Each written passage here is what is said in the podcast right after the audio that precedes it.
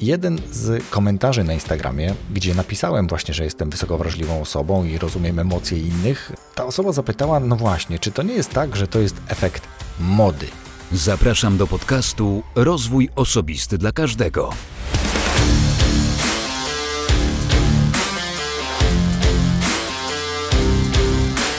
Cześć. Ja nazywam się Wojtek Struzik, a Ty będziesz słuchał właśnie 160 odcinka podcastu Rozwój Osobisty dla Każdego, który nagrywam dla wszystkich zainteresowanych świadomym i efektywnym rozwojem osobistym. Kolejny odcinek solowy. Przypomnę, że w 159 odcinku próbowałem przekonać Cię do tego, że nie warto płacić za rozwój osobisty. E, nie warto płacić w konkretnych, szczególnych przypadkach, bo generalnie najlepsza inwestycja to inwestycja w siebie, w swój rozwój, a więc na siebie, na rozwój świadomy, efektywny. Mm, można jak najbardziej wydawać pieniądze, no ale właśnie w tym odcinku tłumaczę, e, jak to robić z głową.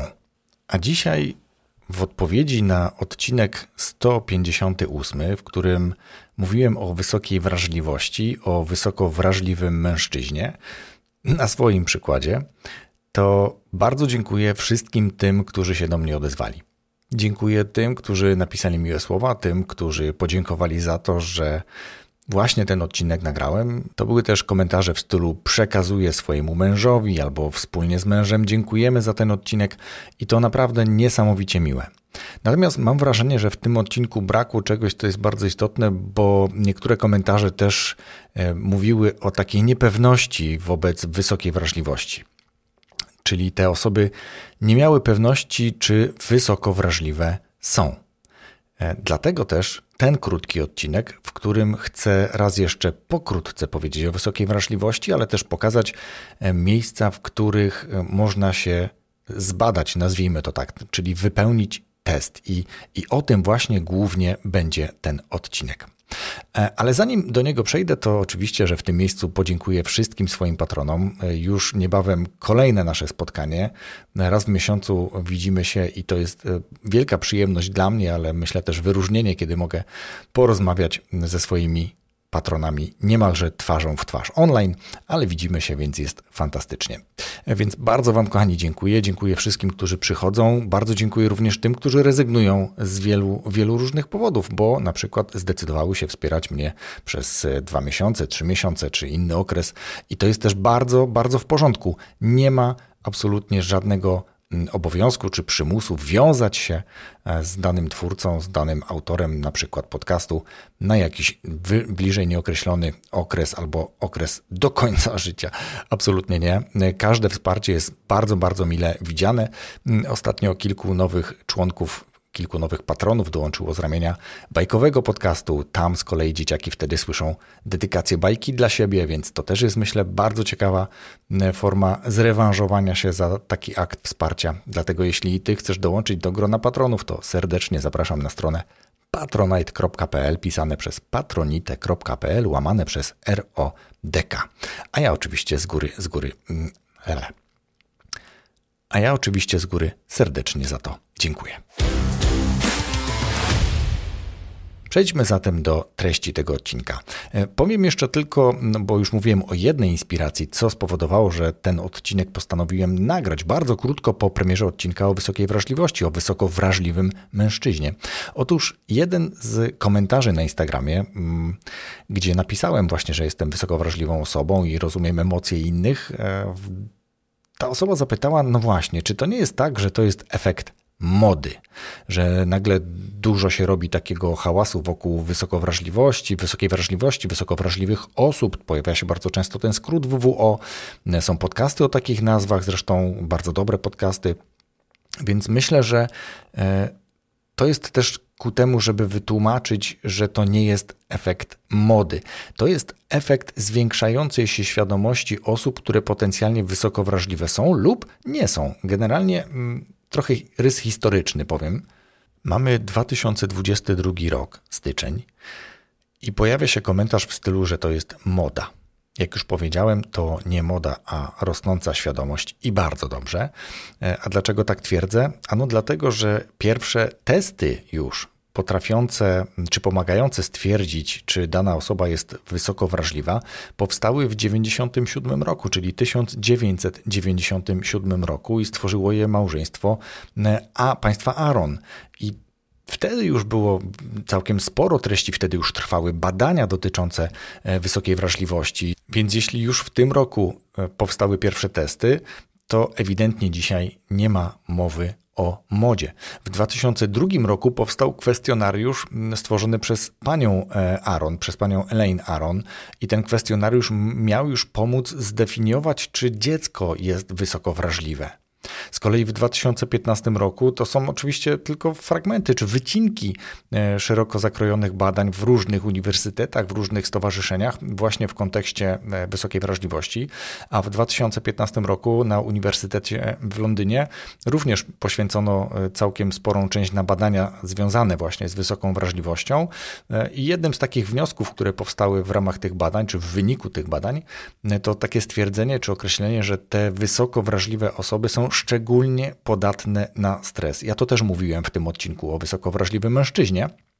Natomiast z uwagi na to, że one są też bardzo świadome swojej emocjonalności, swojej wrażliwości, właśnie, to też mają umiejętność e, większą, czy lepszą, czy całkiem dobrą radzenia sobie z tym stresem. I to jest, myślę, też duży plus, bo dzisiaj mało kto się nie stresuje. To są naprawdę wyjątki. Znam e, bardzo niewiele takich osób. Cała reszta dość mocno to przeżywa, choć nie oznacza to, że wysoko wrażliwa jest. Jak to sprawdzić, to ja za chwilkę też o tym powiem.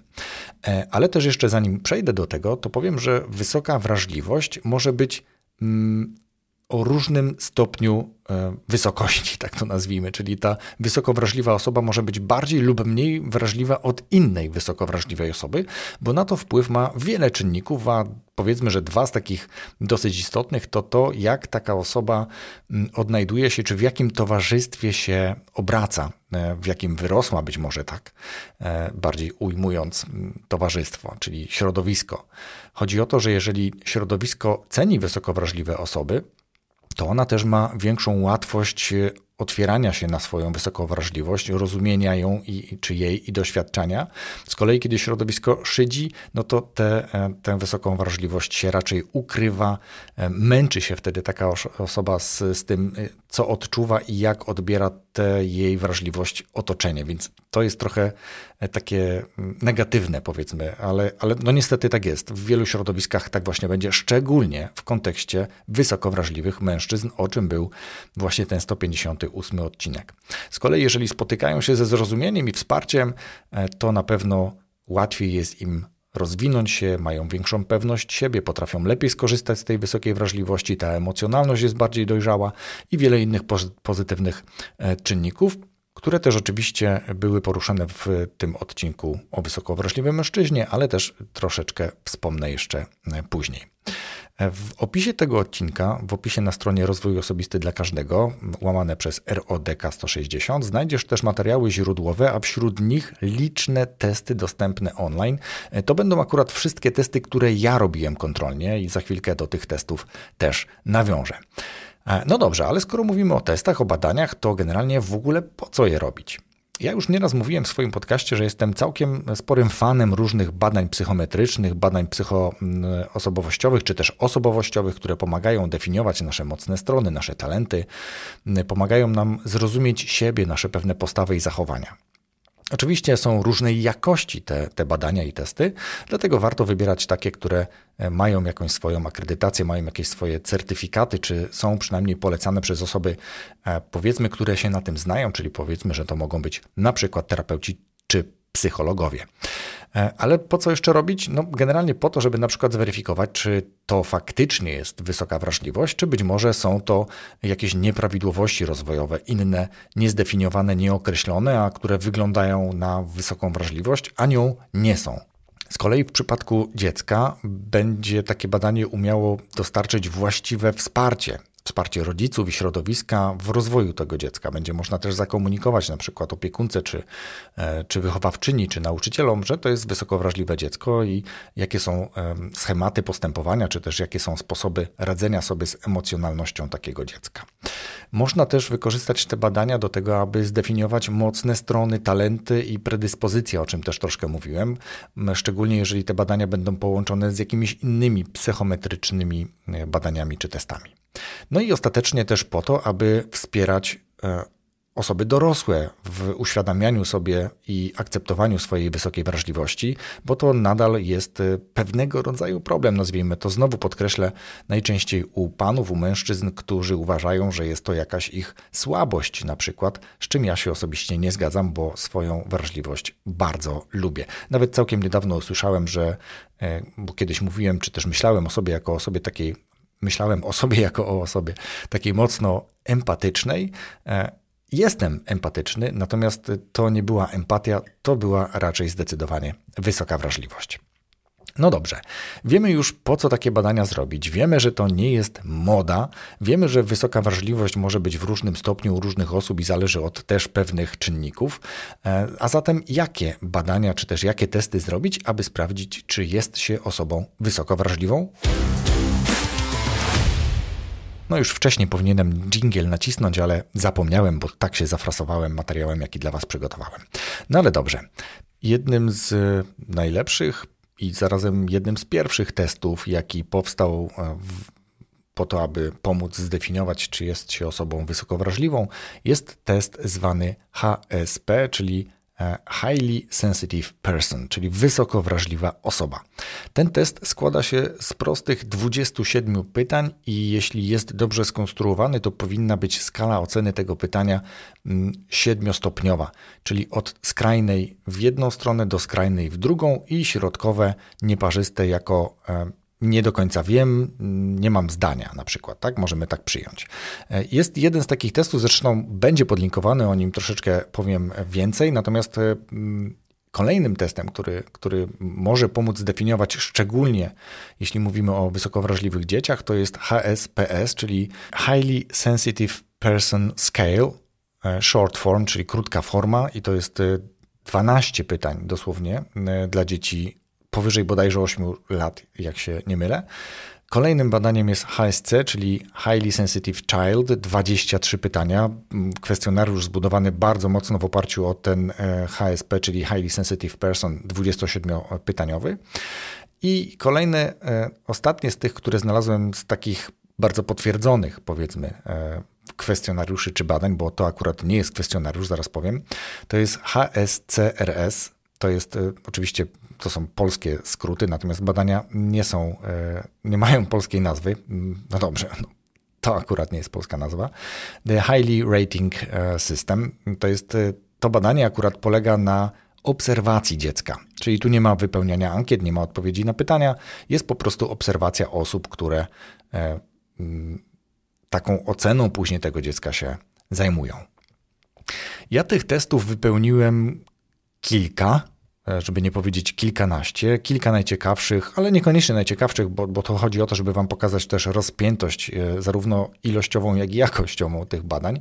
E, to wybrałem takie i zamieszczę je w opisie tego odcinka podcastu, jak już wspomniałem wcześniej, na stronie Rozwój Osobisty dla Każdego. Natomiast muszę podzielić się też swoją. Mm, swoją opinią, trochę swoim wrażeniem. To badanie, które jest przeze mnie ocenione najlepiej. Nie dość, że ma swoją bardzo przejrzystą konstrukcję, jest bardzo, jak to mówimy w środowisku e-commerce'owym, user-friendly, ma dobry UX, czyli e, user experience. Jest na stronie idrlabs.com i ono jest w języku polskim, więc spokojnie można sobie je tam wypełnić. I to jest jedyne pytanie, które jest chyba, w, czy jedyny kwestionariusz, który jest w formie takiej bezosobowej. Natomiast większość badań, które na podstawie tego badania, czy też tego arkusza państwa Aaron powstało i zostało umieszczone na stronach różnych e, osób, e, terapeutów, psychologów, e, czy też psychiatrów, to najczęściej występuje forma pytania żeńska, a przecież 20% społeczeństwa, porówno mniej więcej kobiet i mężczyzn, to wysoko wrażliwe osoby, więc tego akurat nie rozumiem. To tak jakby mm, właściciel strony domeny nie domeny, no strony, powiedzmy, tego portalu przypisywał sobie, czy przypisywał raczej domenę wysokiej wrażliwości głównie kobietom. E, no dobrze, ale ja też e, mogę to próbować rozumieć, dlatego że ja sam w swoim podcaście często używam formy męskiej z kolei, dlatego że jestem mężczyzną i takiej formy pewnie używam, aczkolwiek mam nadzieję, że to zauważyliście, zauważyłyście, używam czasem formy właśnie żeńskiej. No dobrze, ale mniejsza z tym, przejdźmy w takim razie do konkretów. Powiem Wam o tych badaniach, e, a konkretniej o tym badaniu, które ma 20, akurat 6 pytań. To jest formularz 26-pytaniowy, ten oryginalny ma 27, ale jest on przejrzysty, ma 3, e, 3 e, stopnie oceny zaznaczone kolorem czerwonym jako nie zgadzam się z danym pytaniem. Wskaźnik jest ustawiony na środku, czyli domyślnie nie wiem, nie mam zdania, i e, w drugą skalę, czyli w drugą stronę na zielono zaznaczone, aczkolwiek kolor nie ma tutaj takiego znaczenia, moim zdaniem, przynajmniej na początku tego badania, jest, że się zgadzam, czyli mogę zgadzać się e, bardziej lub najbardziej, można powiedzieć w ten sposób.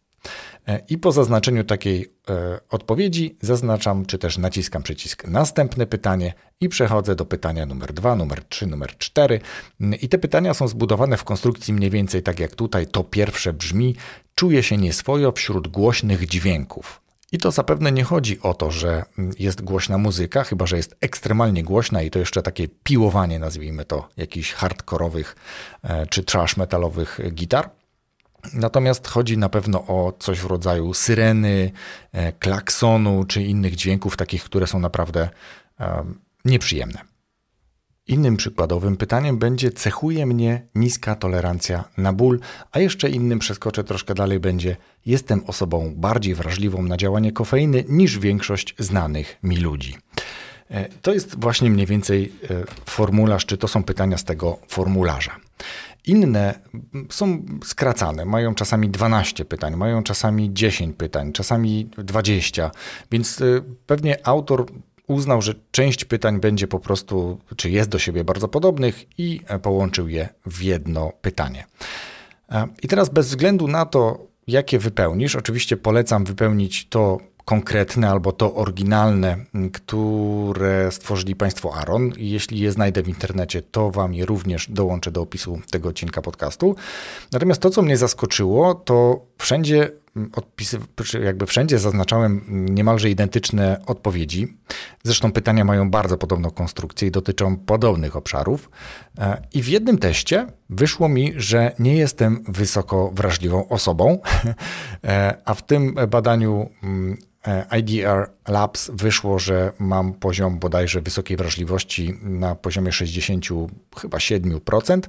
O ile badania mówią, że 20% kobiet i 20% mężczyzn jest wysoko wrażliwych, to z pewnością też w tych badaniach podkreśla się fakt, że mężczyźni wypadają troszkę słabiej, czyli ta wysoka wrażliwość jest ciut niższa, czy na niższym poziomie niż w większości kobiet. To też oczywiście nie jest reguła, ale no, jak to badania dotyczą się pewnej próby i mówią o jakiejś czasami średniej.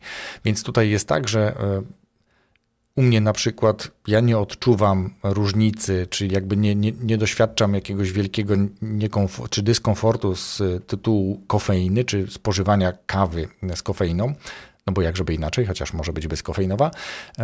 E, i, więc jakby kilka tych odpowiedzi jest na pewno na nie, uczciwie odpowiadając, stąd pewnie 67, a nie wiem, 80%, a u kobiety być może będzie e, to więcej. Ale to nie ma takiego znaczenia. Chodzi o to, że te badania pomogą Ci zdefiniować, czy ta wysoka wrażliwość u Ciebie występuje i ewentualnie w jakiej skali, jeśli mówimy o tym konkretnym badaniu. I teraz też, żeby e, powiedzieć Ci, jaka jest konstrukcja tego badania, albo jakie obszary Twojej wysokiej wrażliwości są brane pod uwagę, to szczególnie będzie to uwydatnione właśnie w tym badaniu e, IDRLabs.com, e, gdzie są trzy obszary. I to też potwierdzają, czy jakby, jakby z takiego założenia wyszli Państwo Aaron, tworząc ten kwestionariusz.